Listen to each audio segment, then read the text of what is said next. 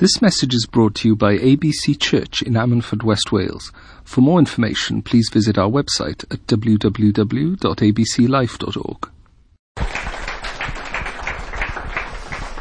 Brilliant. Well, it's great to be with you. It's always hard following a video like that. you just think, all right, whatever I do now isn't going to be creative. Um, but that was um, brilliant. Now, from creativeness, let's go to confession. I want to start off with a confession. Always very good thing. So, by show of hands, how many of you made New Year's resolutions out of interest? Anybody, hands up if you made a New Year's resolution? Come on, some. Did you, what? Young lady, what, what was your New Year's resolution? Do you, what kind of New Year's resolutions did you make? To walk the dog for at least an hour every day. Brilliant, to walk the dog for at least an hour every day. And by show of hands, who has failed their New Year's resolutions already? Have you walked the dog an hour every day? Oh, oh, that, that. My daughter said, I do it today, and then didn't do it. Oh. There we are. Well, well done, well done. I made, uh, I made New Year's resolutions. I was uh, going to stop eating chocolate.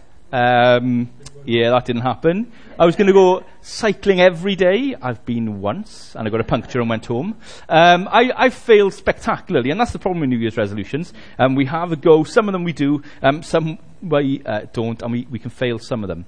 Now, the reason we make failures of New Year's resolutions is not the New Year's resolution itself, the big decision. It's actually the little decisions. Do you know what I mean? We can make the decisions on New Year's Eve or leading up to New Year's Eve, but the problem with the New Year's resolution is you have to make the same decision every day. So when you make a decision to go on a diet, it's not just that one decision, it's every time you walk past the shop. It's every time you could have second helpings. It's every time you could go into the kids' sweet jar and just take out the food because they'll never notice because they're too small to keep count. They're decisions you have to make every day. Or perhaps some of you made a decision this year you were going to get on top of your quiet time. You're going to have time with God every day. Um, and so you make that decision. But actually, the problem with having time alone with God isn't the mornings, is it? Do you know what the problem is? It's the night before.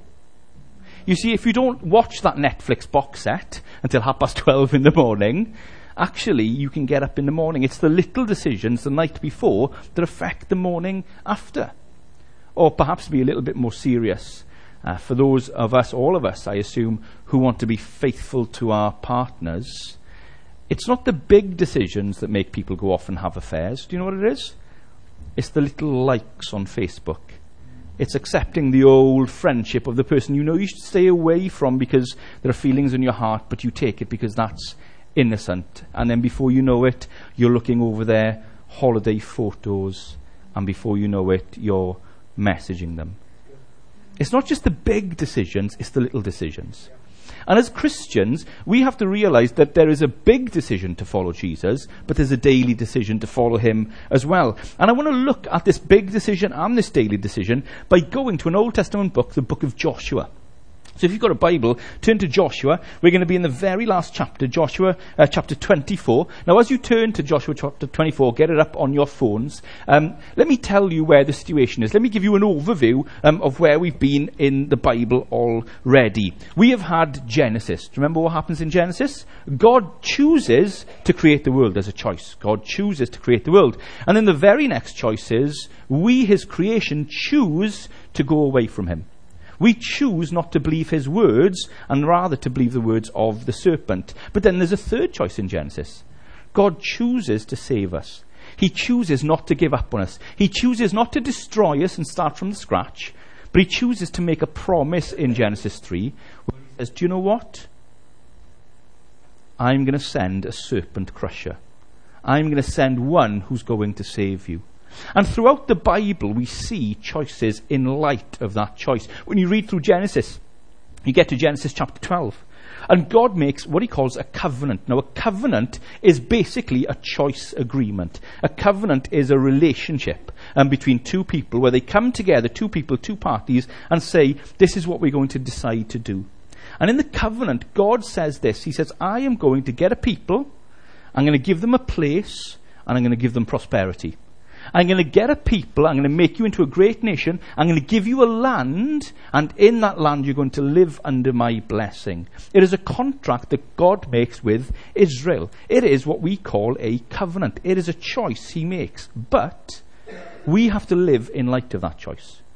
Because he's chosen to save us, we now choose to be saved by him. You know, sometimes you see images on TV of ships that have been stranded. A couple of years ago, I think it was back in 2014, um, there was a Spanish ship that had broken free and had been dashed onto the rocks in France. And as the ship was on the rocks in France, um, it was going to go down very quickly, and the helicopter came along, and as the helicopter came along, the winchman came down, and as the winchman came down and kind of stood on the ship, he put his arm out, and he came to save them. Now, the men on the ship and the women on the ship had to decide to give their hand to the winchman, didn't they? They had to make that decision. But when they got home, none of them went, Well, I'm so glad I saved myself off that ship today. Uh, if I hadn't taken that winchman's hand, well, he would have been standing there like a lemon. None of them went home like that. They all said, Wow, that guy saved my life. And God, throughout the Bible, makes a decision to save us. And as He comes to save us, we have to choose to take that salvation doesn't mean we save ourselves. It's still Him. He chose us. And because of that, we were able to choose Him. And all the way through the Bible, it is a lesson in that choice. That He chose us not because of what we did, but we chose Him because of what He did. Now, this is vital because it helps our understanding of grace. You know, if you ever read through the Old Testament, um, it is hilarious at points. In that you just think, if I was God, I would do something else. Now, some of you this morning might think that the Old Testament is full of heroes. It's full of these heroes of the faith who did amazing things. I would challenge you, go and read it. Because none of them in the Old Testament were heroes of the faith. Do you know what? All of them messed up. Abraham, do you know what Abraham did? Big man of faith? Pimped his wife out. He literally pimped his wife out. I mean, can you imagine if someone did that in church? I'm pretty sure they would be up for church discipline. You wouldn't go, what, he pimped his wife out? Next elder. Brilliant. That's what we want. Pastor pimp your wife out. I mean, it just wouldn't happen. You go on to Moses. Moses is a great man, isn't he? What did Moses do? Moses lost his rag and killed someone. And not only did he kill someone, he had this great idea. I've killed someone. I'll bury them in the sand. That'll work. What happens if you bury someone in the sand? The wind comes along, blows the sand off. He killed someone. So he wasn't even clever in his rebellion. And Moses, the man who killed people and had a stutter so he couldn't speak publicly, he became the one who was used by God to save Israel. But then what about Israel themselves? Israel, the special people of God, this amazing nation. Do you know what they did continually? Rebelled against God. They were continually unfaithful. I'm going to have a look out your average age. I'm okay to say this. We tend to edit the Bible. So what we do is we get rid of words that offend us because we think people can't handle it. And so the Old Testament talks about Israel being unfaithful all the time. Unfaithful ain't the word. The word is whoredom. When God comes and says, you are an unfaithful people, He's not saying, oh, you're unfaithful, oh, you know, you were slightly awkward. He's saying, no, no, you were whores. You prostituted yourself out. In fact, God puts a book in the Old Testament called Hosea where he gets to use that whole analogy. He says to his prophet, right, prophet, I tell you what I want you to do. I want you to marry a slapper. What? I want you to marry a slapper. Why?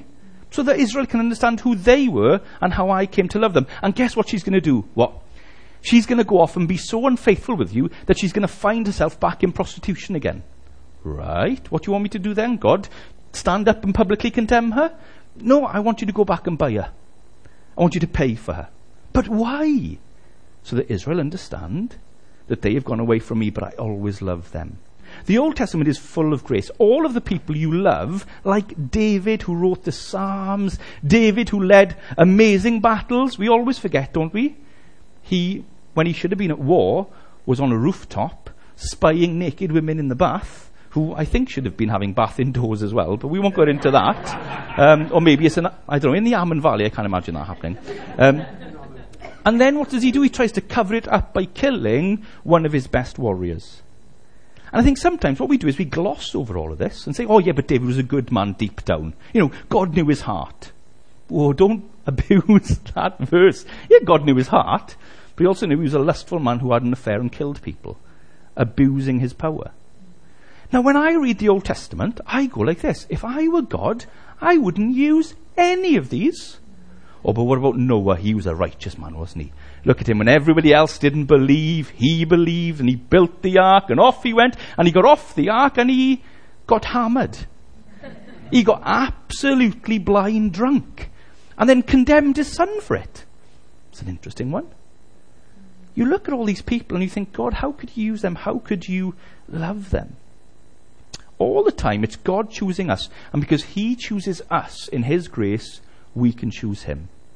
We've always got to get that right. We never get to choose God because we've figured it out and we're so clever and we're so good and that we have the right to choose Him. No, no, He comes and chooses us so we can choose Him. Now, why am I telling you all this? It's to get you in to where we are. So God has been choosing his people all the time, and God's people all the time have been choosing other things. So after Genesis, you get books like Exodus. Do you remember? God's people ended up in slavery, and in their time in slavery, they cry out to God. God sends them someone to save them, Moses, who has a whole background that we've just covered. And then he has to fight with Pharaoh to get them out. And as they're going out, they come to the Red Sea. And all the Israelites come, they see the Red Sea and go, well, if we go in there, we're going to drown. And then they turn around and they see the Egyptian armies and go, but if we stay here, we're dead. What do we do now? We're absolutely desperate. There's nothing we can do. And so God comes and does this amazing miracle where he parts the Red Sea and they're able to walk through in safety. And after they've gone through and their enemies come in, the water crashes down on them. Now, they have had the most amazing act of salvation in the Old Testament, the Exodus. And then they go, and do you know what they start to do? Moan. Moan. Oh, all this manna from heaven. All this water from the rock. Do you know, when we were in Egypt, we had cucumbers. Brilliant. Oh, I miss those cucumbers. And they start moaning. And they start grumbling. That's the big word in the wilderness years. They're grumbling all the time. God has saved them, but now, having made that decision to follow God through the Red Sea, in their daily decision to follow God, they grumble. In their little decisions, they fall away, but God doesn't give up to them. Mind you, He does keep a generation in the desert, doesn't He? And after that generation has died out, Caleb comes, the one that believed. Of the twelve that spied out the land, only two believed. They come and they go into the promised land. Now, this is the book of Joshua. Now, in that time, through their enslavement in Egypt, the numbers have grown with only two midwives. I don't know how they did that. They were very busy midwives. Their numbers have grown. Now they've gone through the wilderness years. They didn't believe God for the land, but now they finally believed God for the land. In the book of Joshua, they go into the land. They're way outnumbered in the land. There's no way they should win the battle, but back battle after battle, bar one, they win, and the one they lose, the Battle of Ai, do you know why they lost it? Because of the sin of Achan. Before they'd gone in and they hadn't obeyed God. But God still gives them the land, and having taken the land at the end of Joshua, we come and we have this speech. Where basically the Bible pauses and says, okay, God has come through, He's given you a people, He's given you a land, He's given you blessings. You've made the choice to follow God because God has chosen to save you, but now you need to make another decision. Now you may need to make a daily decision. You need to renew the covenant. That's what we're looking at. So look with me at Joshua chapter 24. Joshua chapter 24. And uh, I'm just going to read verses 14 to 28. 14 to 28. And you'll see some of the stuff I've reminded of you coming up. Joshua chapter 24, beginning at verse 14. Now, Fear the Lord and serve him with all faithfulness. Throw away the gods your forefathers worshipped beyond the river and in Egypt and serve the Lord. But if serving the Lord seems undesirable to you, then choose for yourselves this day whom you will serve. Whether the gods of your forefathers served beyond the river or the gods of the Amorites in whose land you are living. But as for me and my household, we will serve the Lord. Then the people answered, Far be it from us to forsake the Lord to serve other gods. It was the Lord our God himself who brought us up with our fathers out of Egypt from the land of slavery and performed those great signs before our eyes. He protected us on our entire journey and brought us among the nations through which we travelled. And the Lord drove out before us all the nations, including the Amorites who lived in the land. We too will serve the Lord because he is our God. Joshua said to the people, You're not able to serve the Lord. He is a holy God. He is a jealous God. He will not forgive your rebellion and your sins. If you forsake the Lord and serve foreign gods, he will turn and bring disaster on you and make an end of you after you've, you've, he has been so good to you. But the people said to Joshua, No, we will serve the Lord. Then Joshua said, You are witnesses against yourself that you have chosen to serve the Lord. Yes, we're witnesses, they replied. Now then, said Joshua, throw away the foreign gods that are among you and yield your hearts to the Lord, the God of Israel. And the people said to Joshua, We will serve the Lord and our God and obey him. On that day, Joshua made a covenant for the people, and there at Shechem he drew up for them decrees and laws, and Joshua recorded these things in the book of the law of God. Then he took a large stone and set it up there under the oak near the holy place of the Lord. See, he said to all the people, this stone will be a witness against us. It has heard all the words the Lord has said to us. It will be a witness against you if you are untrue to your God. Then Joshua sent the people away, each to his own inheritance. Just got two points this morning. Point number one, choose your God. Point number two, count the cost. Choose your God, count the cost. And at the end, we're going to spend a couple of minutes covenanting together. Um, that's why, hopefully, on your seat, um, you've got one of these. Uh, choose this day. This is the key verse. Um, and we're going to covenant together um, with these. So, first point choose your God. From the start of the Bible all the way through, God always gives us choices. Always gives us choices. God creates the world, gives us everything, but then gives us a choice. Don't eat of that tree. Believe my word. Then in the Exodus, he comes and he saves them, brings them out into the wilderness, and what's the first thing he does? He gives them the Ten Commandments. You shall have no other gods before me. I have saved you. Now here's your choice. And now we've had the conquest of the land in Joshua. He's come in, he's given them all of the land. He's given it to them on a plate. He say, I've given it all for you. And now he's saying in chapter 24, choose your God. God all the time puts the choice back to us. Because he has chosen us, we need to choose him. Now, choices are huge in life. And generally in life, we tend to make two types of choices active choices and passive choices. Do you know what I mean? Um, so, if I decide to get fit and to go out running every day, if I go running, that is an active choice. I have actively participated in that choice. That choice is mine. But, out of interest, how many people here go running? Hands up. How many people? Well done, Mark. Mark is the only man who goes running. Now, oh, well done. Okay. Now, the rest of you, hands up. Hands up, the rest of you. Because you've all made not an active decision, but a passive decision. By not choosing to go running, you have chosen not to go running. It's a bit complicated, isn't it? But by choosing not to go running, you've chosen not to go running. You've actually made a decision. Indecision is a decision. So, for example, the local church, I'm sure Pastor Phil will teach you this all the time, and I see in the way he leads the church. If the church decides not to change, it is deciding to not change. So any church that comes and says, oh, you're too, you know, you're very modern, you know, for you it's all about the music, yeah, go to the old-fashioned church and say, yeah, but you're making exactly the same decisions, it's just your decisions are locked in 1835. You've made a decision to be out of date and old-fashioned. We make active and passive decisions.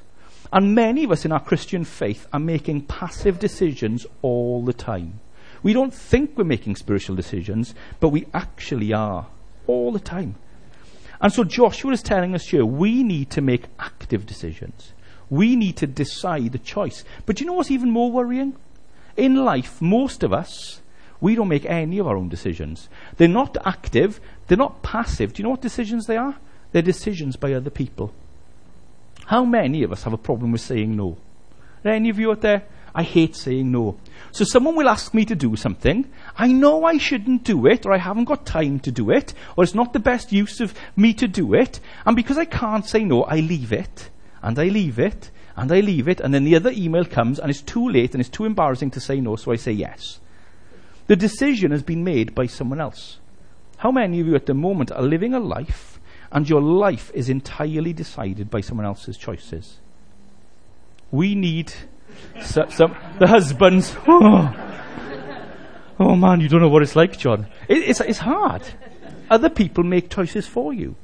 The key thing here is God has chosen us in His grace, and He wants us to choose Him. He wants us to make a decision about Him. Now Joshua comes and it's a physical decision. They're in a foreign land. Whilst they've got rid of many people, they haven't got rid of everybody. And so now they're surrounded by different nations, in particular here the Amorites. And they serve foreign gods and they are physical gods. They are gods you can see with clearly ungodly ways. Things like temple prostitution and, and all those kind of things. And so now every day they need to choose. Who are you going to worship? Are you going to worship Yahweh, your God, the God who rescued you from Egypt? Or are you going to choose the foreign gods? Because it's a very real problem. You see, imagine Joe the Israelite. He's by his foundry, uh, boundary wall and he's talking to his neighbour, you know, Andy the Amorite. And Andy says, hey, guess what? We're all, we're all going worshipping tonight. Oh, I, I, oh, I, I'm going to the synagogue. It's all right. I, I'm not coming with you. And Andy goes, no, come on, man. You know, it's all the same, different paths up one mountain, boy. Come on. No, no, no, no, no. I, I love my religion. You know, the men get circumcised. It's all really exciting. Everything that happens. And he goes, men get circumcised? Well, well, in our religion, the men get as much temple prostitution sex as they want. Where do you want to go tonight? oh, I'll, Andy, I'll come and check it out. That's what happens. It's hard. And that's what they would do. They would look at these other gods and think, well, it looks quite good to me. And it wasn't just things like that. Some of their gods promised rain. Some of their gods promised fertility. And do you know what? When you've been trying for a child for so, so, so, so long and praying and praying and praying, and God doesn't seem to come through, when another God comes along and says, well, I'm a fertility God, you'd be tempted to give it a go. And so God, people are in this place where they're in a danger zone. And so Joshua comes and says, choose this day whom you will serve. God is coming. He's putting his hand down to save you. Will you give your hand to him? Will you choose him? You know, some of you this morning need to make this choice for the first time. Some of you this morning are on a journey of faith and you haven't trusted in Christ for the first time. At the moment, you're looking into all of these things, but you still think there's a chance you could save yourself. Or perhaps there's a place where you still think it's okay if you don't choose. Or perhaps you think, well, I'll just be in a place of not choosing. But what have we learnt? If you're not choosing, you are choosing. Every day you choose not to choose Jesus is a day you choose no Jesus. And you need to make a decision today. He is coming and He is saving you. He's coming all the way and He is saying, I will save you in grace. It doesn't matter what you've done, what you struggle with, or what you like, or what you think of yourself. Whether you think you're unworthy or not worthy enough. He loves you and He's done everything for you. You see, here they look back to the Exodus, which is the highest kind of saving point in the Old Testament. For us, we look back to the New Testament and the cross. And we remember how God, literally, like the winchman from the helicopter onto the sinking ship, came into our world, stood on our earth, became one of us, went through everything the world could throw at him, and then, even though he was perfect and didn't need to die, went to the cross and when he was on that cross, the Bible tells us that he who knew no sin, who was perfect, became sin. He was our substitute. He took all of our blame. So when that darkness came, when the cross was there, that darkness was meant for us. But Jesus took it all in our place. The verse goes, He who knew no sin be- became sin, so that we might become the righteousness of God that we might have all of our guilt taken away by the cross and all of his perfect life given to us. It's the great exchange. God comes to us and says, I am willing to give you forgiveness and perfection, and all you need to give me is your sin and your failure. What a great offer. And some of us this morning need to make that choice. And today, I would say, as you look at this card, choose this day.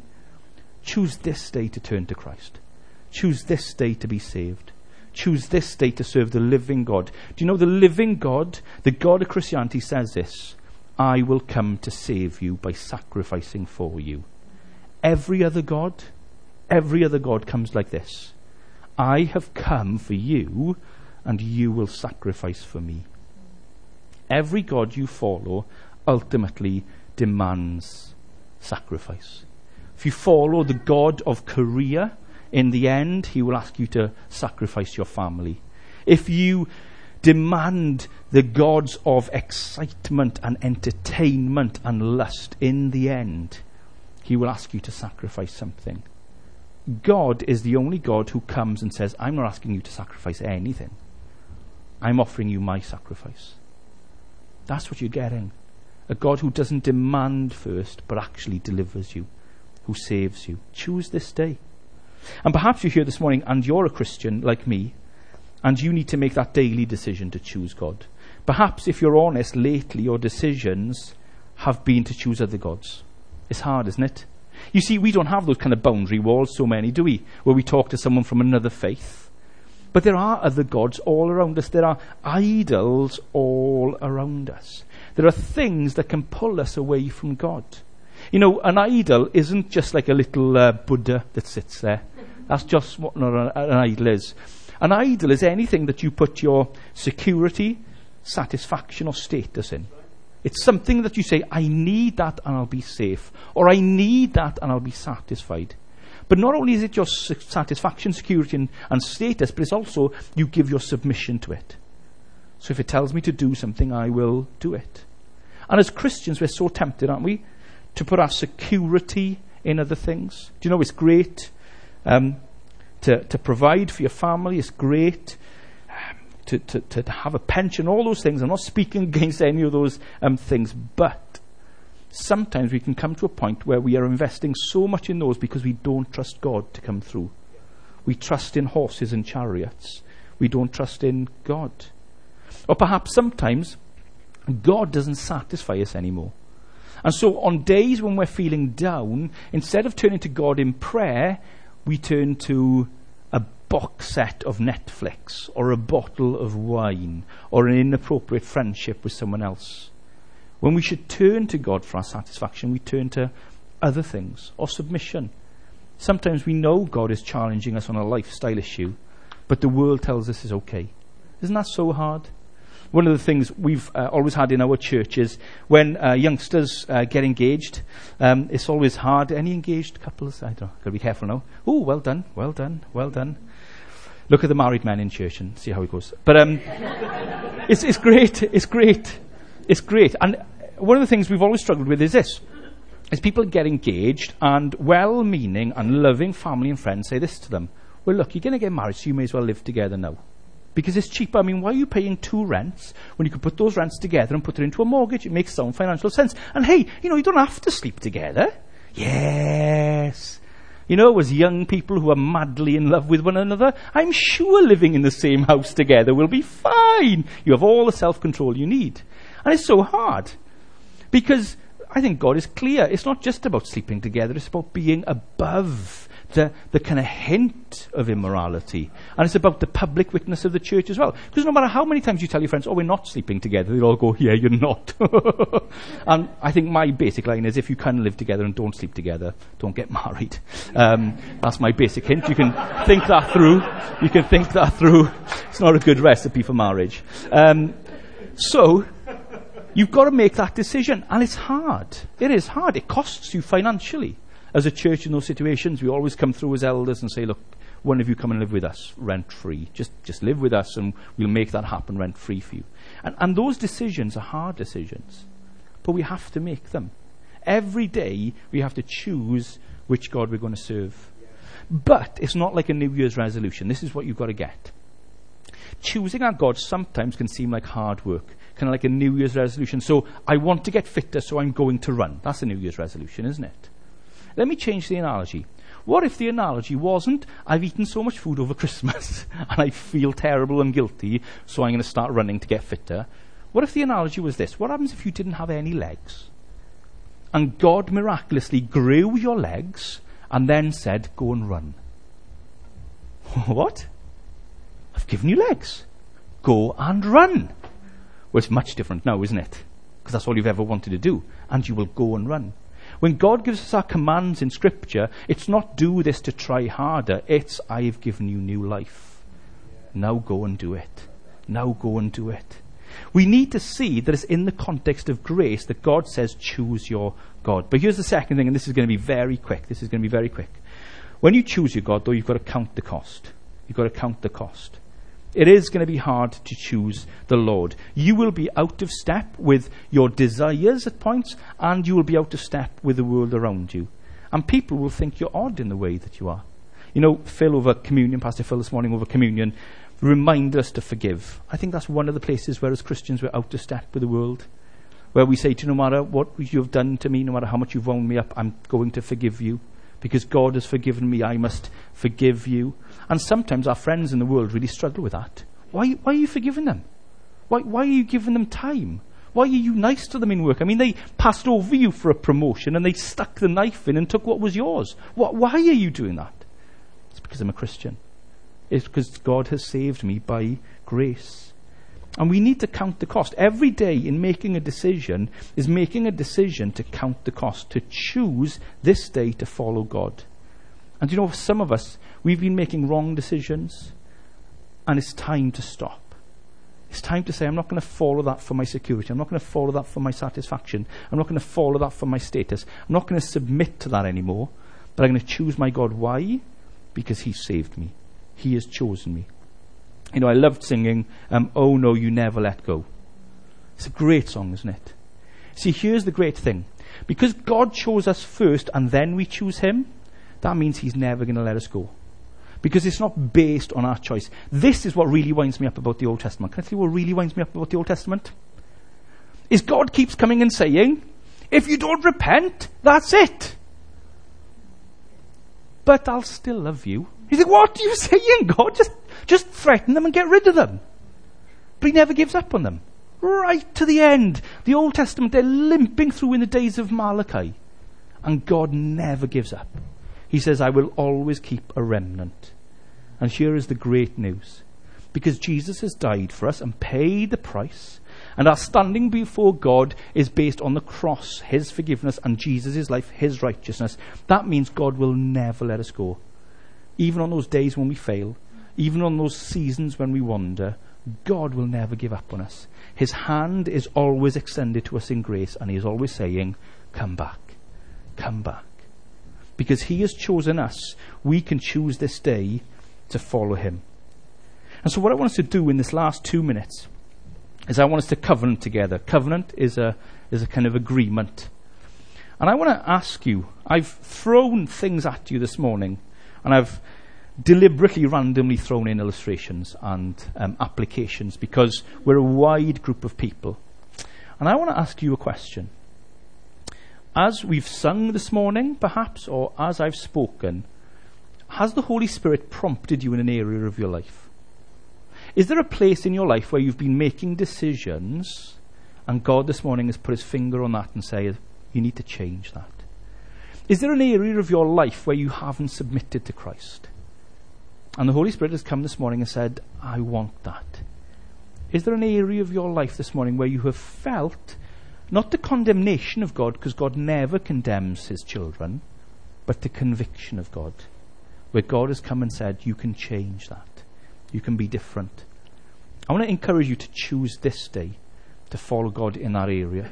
If you're the type uh, to write things down, I would encourage you now to write down on the back of you an area of life of something you want to deal with, or keep it in your Bible, put it on your fridge.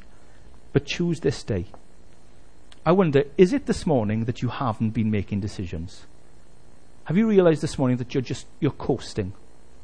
And you thought you were doing okay because you're turning up to church and you're reading your Bible and you're giving your tithes, but you realized, do you know what, I'm not excited by God anymore. I'm not following Him anymore. I'm not risking for the gospel anymore. Choose this day to take your faith seriously. Or can you see yourself going down a path where you're going to end in trouble? A relationship that you need to stop, a habit on the internet that you need to kill? Is there something you know there is a God who is coming and a false idol that is coming to get you? Choose this day to say, God, I don't want to do that anymore. I want to go for you. And perhaps you're here this morning and this is going to be the first day where you say, No, God, I'm going to follow you for the rest of my days.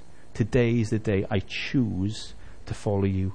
I want to encourage you, choose this day which God you will serve. And do you know what? It's just like the New Year's resolutions. There will be days when you fail. There will be days when you fall, but God doesn't give up on you. Do you know what God says to you on those days?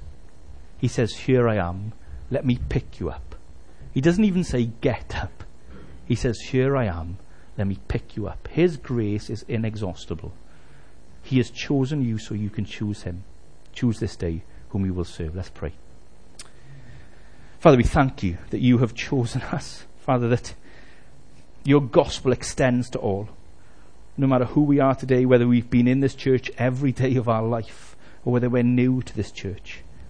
Father, whether we feel that we have had too many chances from you, or whether we feel we just don't deserve your love. Father, we thank you that you love us. Thank you that we can look back to the cross every day, that we can have that remembrance, not that memorial, but that remembrance. And we can see that you have made everything right for us, so that we are safe in your hands. Father, help us this day to see that you have chosen us and that we must choose you. Help us to choose you this day, we pray. In the precious name of Jesus. Amen. Amen. This message was brought to you by ABC Church. For more information, please visit our website at www.abclife.org or search for us on Facebook or Twitter. You can also contact us by phone on 01269 596000.